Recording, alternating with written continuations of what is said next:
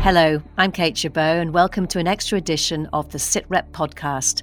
This time, one man's remarkable story of survival, how he became a prisoner of war for six months, a propaganda tool for the Kremlin, and how one of the biggest names in British football helped save his life.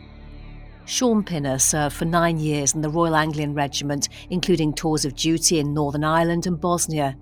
He'd been trained in the skills needed to survive if captured, but never had to use them until two decades after leaving the British Army. When Russia launched its full scale invasion of Ukraine, Shaun had been settled there for four years and had enlisted in the Marines as a route to citizenship. After weeks in the besieged and battered city of Mariupol, he was captured, tortured, subjected to a mock execution, and then sentenced to death. He says three words from his wife helped him get through the ordeal Live, Fight, Survive. The title of his new book. From signing up as a boy to volunteering in Syria and the surreal moment he met his unlikely saviour, Shaun has been telling me his story. It is remarkable, but also distressing in parts. Shaun, really good to speak to you. We'll talk about your story from the beginning in a moment, but let's start with with now. It's one year or just over a year since you were first freed from Russian captivity. How has that year been, and how are you? Well, it's been a crazy year, really. Uh, it, it's sort of, I got released, and four weeks after my release, I, I, met up with my wife. She had to get a visa, and then shortly after that, uh, I was approached by um, a NATO country to, to talk about my experience. And uh, I went over to Norway, uh, spoke to soldiers and people over there about my captivity and everything I was taught because I, I, had done SERE, which is survival, escape, resistance, and evade training in, in America some sort of 30 years ago.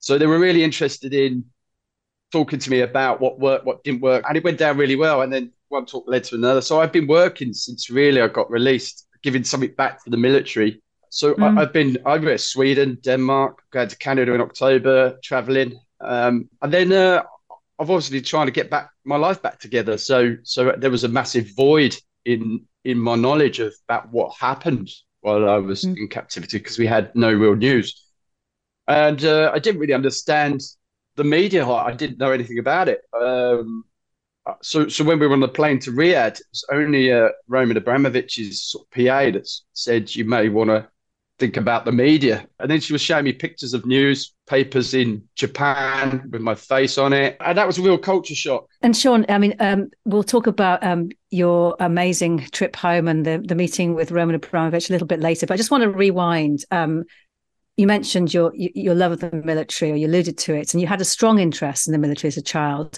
Why were you so driven to join the British Army? Uh, I actually got in the Navy first one of my granddads was in the Navy, so I thought I'd try that. And, and to be honest, the only reason I joined uh, the military was because my granddad said, join the army. He said, you, can run on the ground, run away on the ground. You can't run away on a boat. So it was like, uh, okay. Uh, I went to the careers office. I was on my way to HMS Raleigh. Uh, I got into the army through the careers office in St Albans, and then that that was it. I was just hooked. Uh, it was a job I loved doing for nine years with the Royal Anglians. Um, I travelled all around the world. I was in Bosnia in the early 90s, did three tours of Northern Ireland, uh, and doing things like uh, SERE in America before I went for my second tour in Bosnia was everything I joined the army for, you know, catching food, how to cook it, how to eat it, uh, you know, um, basically just uh, how to live off the land. And then putting all that into practice, uh, escape and evasion. It was reconnaissance. That's all I, ever wanted to do and I really loved it. And once you left the army, you spent nearly two decades on Civvy Street. Why, after all that time, did you then decide to go as a volunteer to Syria?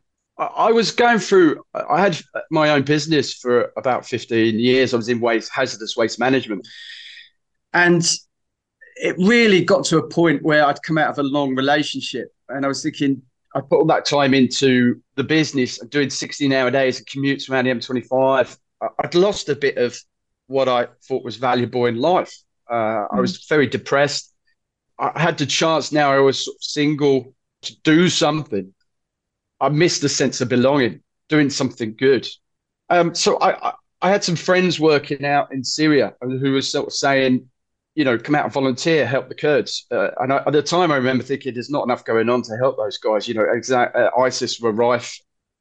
So I give it a go for eight months and loved it. Uh, it was my first sort of back into that army realm. Um, but it, it, it, was it was really hard going. Mm. I, you know, working in the desert. I was sort of smuggled in, flew into Iraq, smuggled in through a net of safe houses into Syria. But I met a culture uh, and a people that really I wouldn't have gone to if I hadn't done that. Each one of the Westerners that were helping in various, not everybody was fighters. There were, some people were solar panel builders. There was builders out there, medics. My job mm was to assist in the security for a medic team that were working out there at the time. And um, you know, we had a two hundred fifty thousand dollar bounty on our head, so it didn't come without risks. But I was exhausted when I got back, but really did enjoy my time helping the Kurds. You, I mean, self-deprecatingly, you kind of called yourselves minimum wage mercs. Um, I mean, sometimes the outside world it looks like you have a thing for wars, uh, and some and people who go and volunteer do get a bit of a bad name. But how, how professional was your setup? Uh, I it was enough that I didn't want to work with the militia again. I knew it wasn't for me. It was incredibly hard working out there with volunteers, just because you have different views, different viewpoints. So you know, you have your communists, you have your socialists, you have your liberals, you have your military people. A lot of the guys didn't have any military experience, and it, it became very difficult. So. Mm. It, I, I knew when I went to Ukraine, it's not something I wanted to do again. So, so how, how did you end up in Ukraine? I, I came back after about eight months in in Syria, and then I tried to sort of settle back into normal life again, and uh, I really wasn't interested in going to Ukraine. But I, again, I was falling back into that same scenario. Do I really want to be going back working in hazardous waste management? And I thought if I don't change something, I'm going to go back down that route again. And I was going already into maybe drinking a little bit more, a bit of depression. But I was again craving a maybe adventure. I'd spent nine years learning how to fight and fight against Russians. So when I was given the opportunity to go to see some friends in Kiev, and then uh, would I be interested in teaching? And I was like, what? Uh, and then they were saying, well, come to Ukraine, come down to Mariupol and just see the setup before you make any decisions. So I went down to Mariupol, and a friend of mine was an EOD uh, sapper who was demining down in, in Ukraine and, and I never went home for five years. I, I, fell in love with it down there. Um, so they asked me if I would go on a selection course and become an instructor, uh, a sniper instructor down there.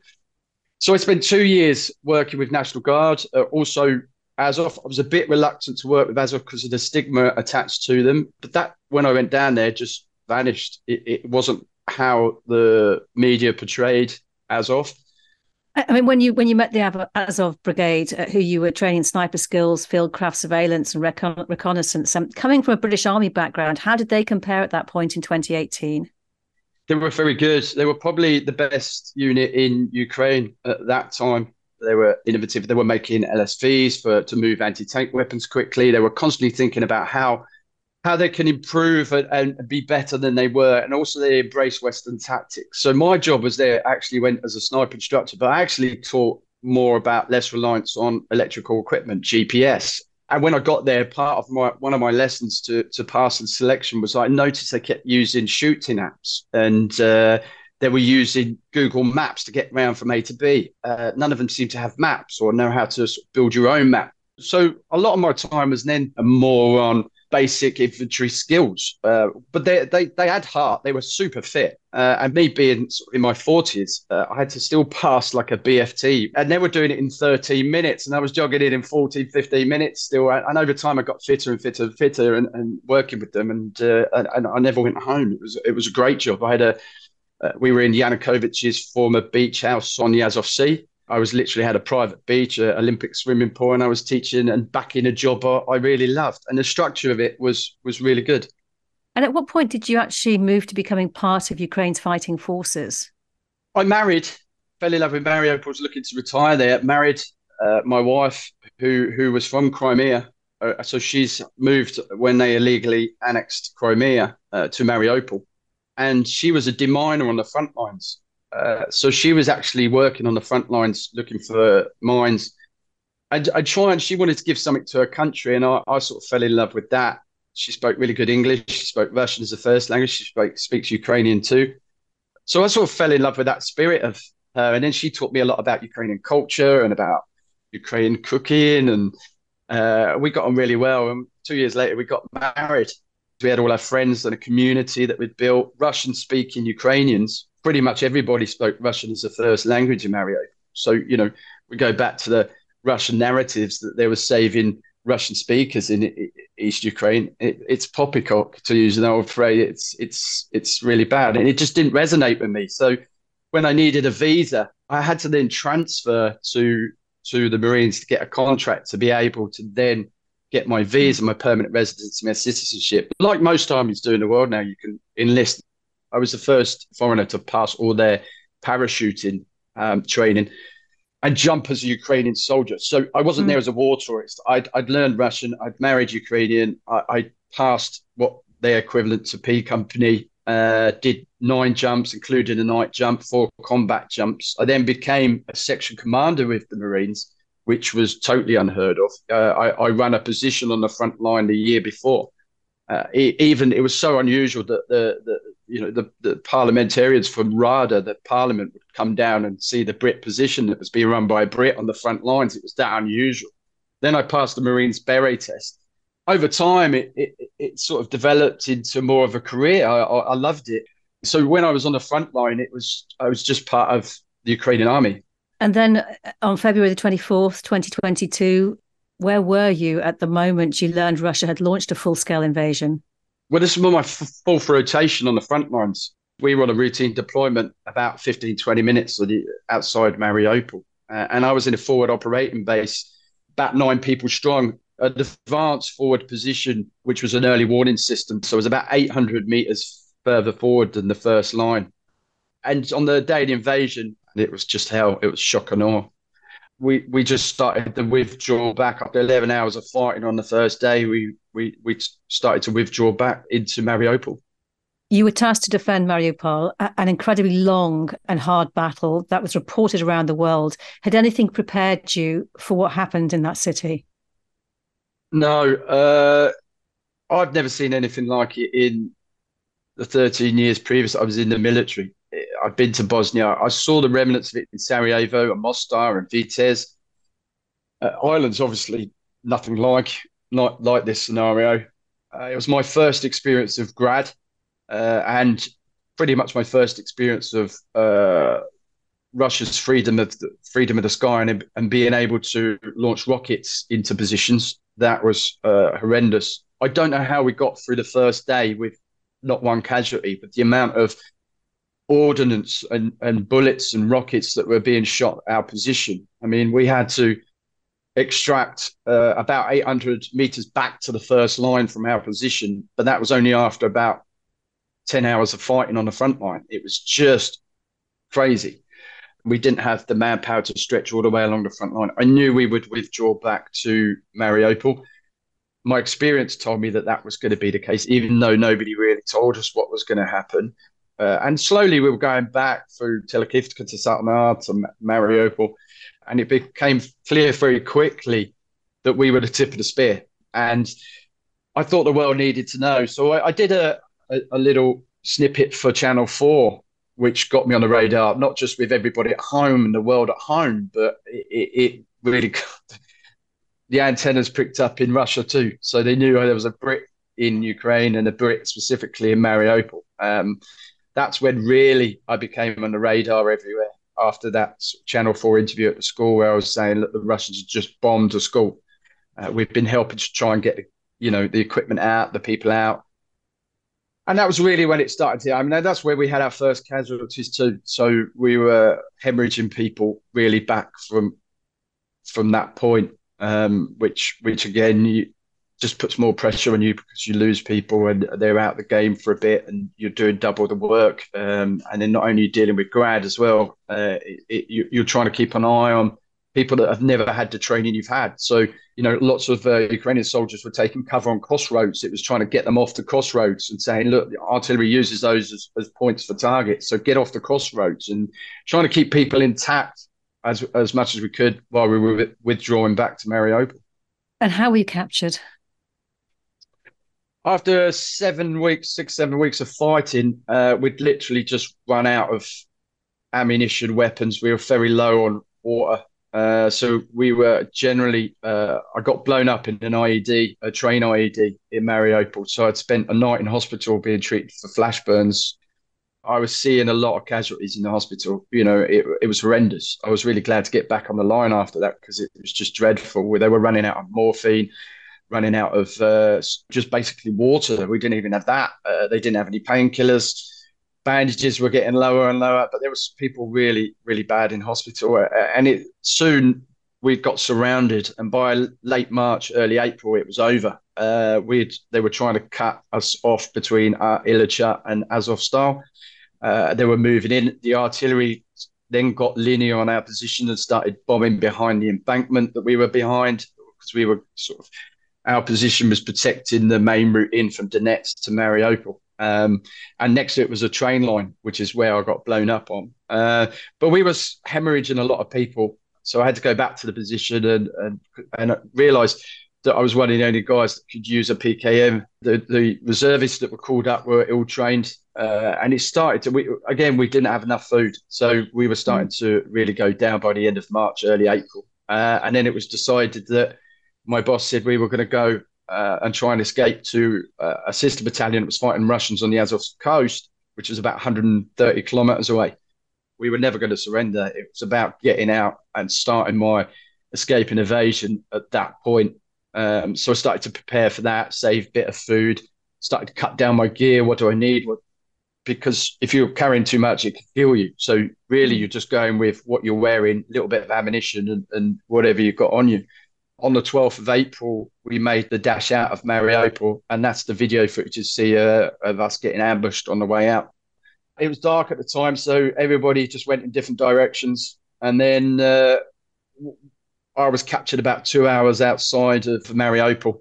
The sun had come up by then, and I was captured. I literally walked into a wooded area, into what looked like a village, looking for water and food, and uh, literally walked into a forward observation point it was broad daylight. I'd literally walked into six or seven bods who were in front of me, 30 meters in front of me. I didn't have anywhere to run. Um, I didn't really have a chance to to, to go anywhere. So uh, I had to call time and make a decision that I was going to surrender at that point. Uh, there was I was nowhere I could go. And there began your incarceration, your imprisonment. Um, you document quite graphically in your book the torture that you endured. Um, can you tell us a bit about it now? Do you feel you can talk about it? Yeah, absolutely. Um, before I'd, I'd managed to escape and evade, I got a, a phone call out to my wife uh, and said, Look, it's over. We're surrounded. We've got no food, no ammo. There was like a pause, uh, and she just got really angry with me on, on the phone. and Just said, You brought the world's attention to Mariupol you guys are fighters. You guys are amazing. Keep fighting and just survive. So I had this mantra going around in my head live, fight, survive. So when I was captured, this mantra just kept going through my head and helped me through. Firstly, uh, I was taken to a company size area about 10 minutes past the, the their first line uh, where I was beaten um, and then stabbed in the leg they didn't want me running anywhere. So they literally just started to take the clothes off my body, look for tattoos, maybe far right tattoos. Uh, I didn't have any, so they were not. Ha- so the guy just stabbed me the leg, right thigh, uh, two, three inch gash, and, and, it was very, very painful. Um, and then they took me about 30, 40 minutes to another place, which was really intimidating. I'd been on enough security briefs in the UK and, and seen these buildings before I went to Bosnia, where it's like a, a tiled floor with a hole in the middle, which is easy to get the blood and a real nasty place. Um, and they just put paddles on my fingers and started to electrocute me. Uh, and they electrocuted me three or four times while going through my social media and telling me I was dead on the internet. They covered me in Ukrainian flag, and then showed me the the the video of me being electrocuted and uh, on a phone. So it, was pretty with no real uh, tactical questioning. Um, they would just ask me stupid things like, "Are you MI6?" your SAS, and, and I was saying you've got my ID, and then I was uh, pistol was put to the back of my head, and they fired off the action uh, in a mock execution and just said we're only joking, and then he pistol whipped me, um, uh, and I was there for about forty five minutes of just getting beaten. Uh, at one point, I was tasered. I went to the floor, and then I was taken to what we call the black site, which is an unofficial site. Uh, I always knew that they were talking about moving us on because nobody really quizzed me whether I spoke Russian or not at that point. I'd also got a glimmer of hope because they said that um, we may exchange you for a, a, general, which I was thinking already I might have a little bit of value. Um, and then I got taken to a black site uh, where suddenly they were interested in my well-being, which was kind of strange but predictable. And they were asking me if I wanted water. They were going to stitch up my leg. Uh, and they told me I was Donetsk. And then they put me into isolation cell for several days uh, while they tortured me some more. So they put uh, electrodes on my ears. How did you draw on your military experience to get through that? Oh, I don't know. If you'd have asked me six months earlier it, how I'd have dealt with it, I, I don't know. Um, the, the isolation cell and the starvation was probably harder. I know where people think it's weird, but starvation was the hardest part. I mean, they didn't feed me for 50 days. Uh, we had bread, we were pulled out for propaganda. Um, we got a good timeline of imagery from the minute I was captured where I looked okay to the minute I went to trial where I was like gaunt, maybe 60 kilos. I was looking really bad. Uh, and that was after 50 days of just interrogation, propaganda, torture, interrogation, propaganda. For three weeks, we didn't even realize it was Ukraine. When we really did get the information come through, and somebody, Paul Yuri, who, who was an engineer who got captured and taken to the black site, sort of said, No, mate, we, have sunk the Moskva. Uh, no, Ukraine's fighting back. We pushed them out of Kiev. So we were in uh, the isolation cells giving silent high fives. And, you know, then really we started to fight back. Uh, and I always use the Great Escape as uh, one of the, the, cliches, but it was true. We we started to model ourselves on the, the Great Escape. Suddenly, it was like pushing pushing people into getting information when we were together, trying to work out what happens next. And I was the only one that really had an experience of this, that really understood the phases of it, and whether we were really going to be used for propaganda, um, and why we had a value to ascertain we had a value we started to build up more confidence, ask for things, ask for cigarettes, ask for water. You're drawing on all your experience for 13 years in the military. You're then drawing from your SERE course from 30 years ago. And you then start to realize I'm a bit of a leader here. I'm really going to not have to stand out. And you try and be the grey man while giving people advice. So, yeah, we, it was really that that sort of drawing on all that experience, drawing on the movies. You can put you know, you can do all the practice with conduct after capture, but you know, when you put that into practice, it's very painful. Were you actually planning an escape then before you went to trial? We didn't. Uh, well, I was always taught the best chance of escape is traveling from A to B. Once you get to B, it's very hard. But I wasn't going mm. anywhere. I was stabbed in the leg, so there, there wasn't anywhere I was going to get out. We were transferred to a new prison just before the trial, um, and we had to make those decisions. Uh, the Ukrainian shelling when we got there was non-existent. By the time we left in September, they'd got to within four kilometers of the prison. So rounds, Ukrainian rounds were coming into the prison, uh, and we were sort of hoping a round would come in and take out the building or take out the wall, and we would have a chance. And then you're having those conversations with other senior guys who are fit, saying, "Are we going to take everybody?" because we had one guy who's over, really overweight, who never had a military experience, who was struggling type C diabetes. We had another guy who's got pneumonia, who's really old. Are we going to take them or are we going to try and get out? And, and those decisions we had to make in the prison. But then I suppose circumstances took over. You went to trial and you were accused of treason. You decided to plead guilty. Why did you decide that? Well, we didn't have a choice we went to the trial and they read out the testimonies. Uh, we didn't really understand the charges that were levied against us. I wasn't really pinning on any hopes on, on getting through the trial without the guilty verdict. So we pleaded guilty to two because we were told there'd be less of a sentence. But the serious charge, we were going to plead not guilty. And when we did plead not guilty, uh, the court was stopped. All the cameras were turned off, and they were just made it very clear that we couldn't do that. It it wasn't in the agenda. Um, she said you are going to plead guilty because it's a lesser sentence. what they wanted to do now in hindsight was to make us go through that, get the death penalty, then the appeals process, get rejected from that, to ridicule us, embarrass us. They weren't really interested in the truth. They just, it was all for propaganda. So we really weren't given the opportunity to say uh, not guilty.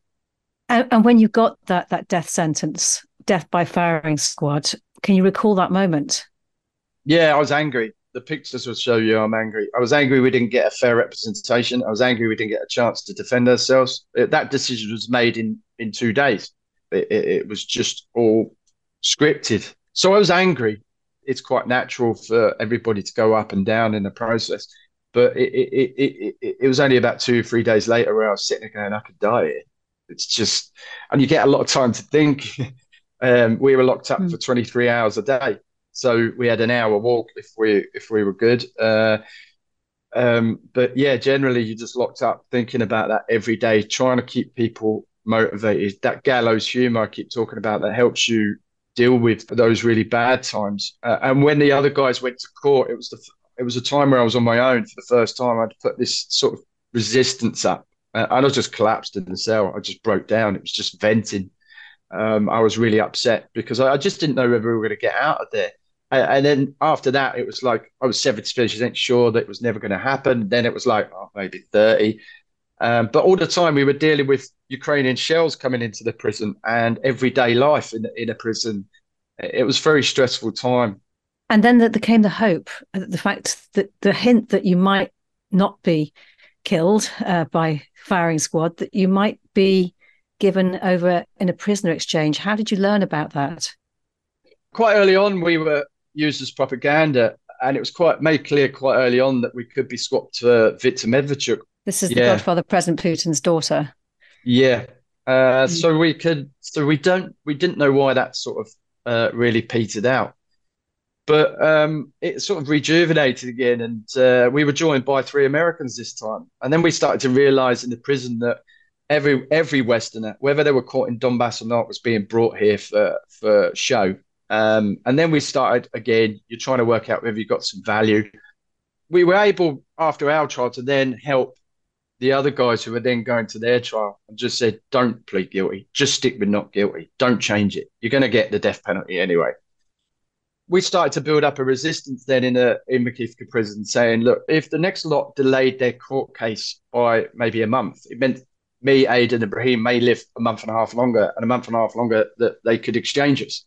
So we were fighting for time. Um, the guys all just said we've been tortured, and they were got a month and a half recess, which meant that we were going to be alive for another month and a half. But they never got their court case, and we got wind that we could be exchanged, and then we were taken to Rostov Don around the 22nd of September. That moment when your freedom finally came, you were taken from a prison cell to a luxury private jet with Roman Abramovich the, on board, the former owner of Chelsea, and the man who brokered your freedom. I mean, the the the, the contrast is is quite unbelievable. Um, did it seem real? No, uh, we'd spent 13 hours in transit it was the worst journey ever. My face was bleeding where they'd give me a goodbye present. They ran my face into a metal bar getting up into the back of the truck. They three of the guys lost footwear. They looked battered. Uh, poor American's face blew up. They tied the tape around his hood too tight, and his face he looked like uh, Homer Simpson, Elephant Man. He just he couldn't see out of his eyes. Uh, we were in a really bad state, and when we left, we were actually okay, but we didn't know what we were going into. We just saw lots of Saudis walking around an airport uh, and a guy, old guy with a PA. Um, and I said to Andy, I said, that guy looks like Roman Abramovich. He went, What's he doing here? What would you doing in Rostov Don? And then we got onto, we got sort of marched out in stress positions out on the bus and then the aeroplane. And uh, we went up one at a time. And I, I just walk into this airplane. There's a carpet. It's like guys, Arab guys in black suits looking swish. And I walk around the corner at the back of the plane and there's Aiden in a lazy boy like this going, This is not too bad, is it? You know, and I'm like, What on earth is going on? So we sit down and then when they close the door, the, the doctor comes in and says, uh, We're going to give you a free health check on the plane. We're going to give you some new clothes. But, you know, provided we get out of Russian airspace, you're exchanged. Well, then we just broke down and we were over the moon because we really had no idea. We were just we were just as we were taking off, I was just looking back, thinking, "Please don't shoot us down! Please don't shoot us down!" It was all the way out until we got out of Russian airspace. We realised we were free, and then uh, I was coming out of a toilet with my change of clothes, and uh, this old guy's talking to John Harding, and uh, he said, "Where are you from?" I said, "London." I said, "Where are you from?" He said, "London." I said, "You don't half look like Roman Abramovich." He went, "I am Roman Abramovich," and I was like, "What are you doing here?" Um, and it all became really surreal then. You know, what John did he say to you when you said, "What are you doing here"?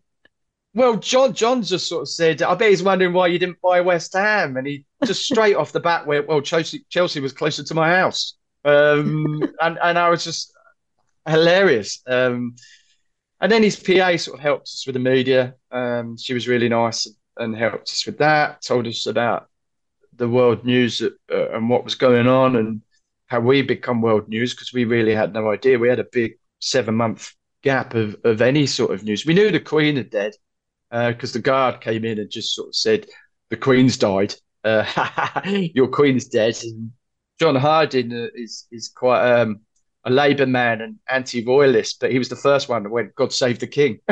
and it was the day I remember forever. And then you had one Moroccan, one Swede, um, three Americans, a Ukrainian, and four Brits all saying "God save the King," and this Russian guard just scuttled out, going, "That didn't work." I don't know what you know. Um, uh, so we knew some, but we really thought what was going on in England because we were appealing to Boris Johnson, and then Liz Truss came in, and within 29 days she got the sack, and they're telling us, we were like, "What on earth is going on in England?" Uh, we were just going, "Oh my God, we're never going to get out of here." Um, Queen's dead. Two prime ministers have gone through. We were just thinking we're never going to get out of it, and it's just it's just a twist of fate. We're very very lucky. I was lucky to get through Mariupol alive, let alone through through uh, Russia um, and through captivity. So I was most of my friends are still captured. So we we try and keep Ukraine in the public eye and talk about that. And, and um, you, you, told me earlier about the conversation you had with your wife um, before you were captured tell me about the moment when you were able to tell her you're free. Very emotional. It even sends a goosebumps up up on my arm and my back of my neck now. It, it was very emotional because we I managed to get through. I didn't have my wife's mobile number over several months. Uh, I'd forgotten it, so I was had to talk to sort of ring my mum first and sort of say I, I could remember the house phone. Um, so I rang the house phone and, and said I'm free, and then straight away within two minutes, Larissa rang my mobile. it's just like, I'm here, I'm free, and she was like, "Oh my god, it's amazing!" But I didn't actually see her until the next day when I got back to the UK, uh, and we were just all so so happy to be be free. But we we really didn't know anything about what was going on at home, so we had no idea what to expect when we got to the UK. Uh, and then obviously we got smuggled through under Heathrow, like Jennifer Lopez, um, and out the back door of the airport. And then when I got home, it was just journalists were parked everywhere outside the house, and uh, we were just catching up with news. I remember the second day crying at the Queen's funeral uh, with my dad. We were watching a documentary because we we were just watching that, and uh, I just broke down then. Uh, but they were the right times to break down. I've never suffered with PTSD. I, I um, sleep like a baby. I I don't know. I talk about it now. Uh, I can't talk about other people, but I can talk about why probably I've dealt with it a lot better than most. And and uh, and now I talk about that uh, about how I was a little bit old. I can understand Russian, and I'd had some training and 13 years in the I knew exactly what I was getting myself into, which probably helps. And also what I, I like to tell people is I'd had a bar which was the lowest point in my life. My dad died when I was nine. The very thing that led me to Ukraine in the first place, the depression, the anxiety, not knowing where I was going to go in my life. So I'd had this bar I didn't want to ever get to again. Uh, and at no point did I ever get to that point when I was captive or fighting in Mariupol, which sounds kind of strange. But uh, at no point did I ever get to that bar uh, where it was just misery. Because I felt it might sound odd, I had no control, but I felt in some sort of control because I'd had knowledge, I'd had time in the army, I'd done my training back sort of some 30 years ago. I, I felt a little bit in control at that point, but I still get upset with Mariupol losing friends and to put things into context, uh, 60% of my wedding pictures from Mariupol three years ago, most of the men are either captured or killed. So that's just us, you know, and everybody's going through that in Ukraine. So that's that's the real struggle that we try and promote, and the false narratives that that Russia sort of tell everybody for the reason why they they come into Ukraine in the first place. And hindsight is, of course, always so much easier. Uh, do you regret, though, any of the decisions you made from joining the British Army to fighting in Ukraine? No, none. Uh, I get asked that all the time. Do I get survivor's guilt? I, I, teach this stuff. I go to a place now to teach this stuff. Uh, what what I learned back 30 years ago, what worked, what didn't work. And I always tell people the same thing. If you get captured, you have to hold on to hope. Don't ever lose hope. And when you do get out, if you're mentally ever going to get out of that place, you know, moving forward, you really have to say, I did a good job. For me, it was about don't shit on your mates. It was like delay information. It was to keep look after the weakest, help the, the the guys that really don't know. It's about that. Not to mention the fact that we held Mariupol for six, seven weeks. Nobody ran. Everybody was fighting till the last man.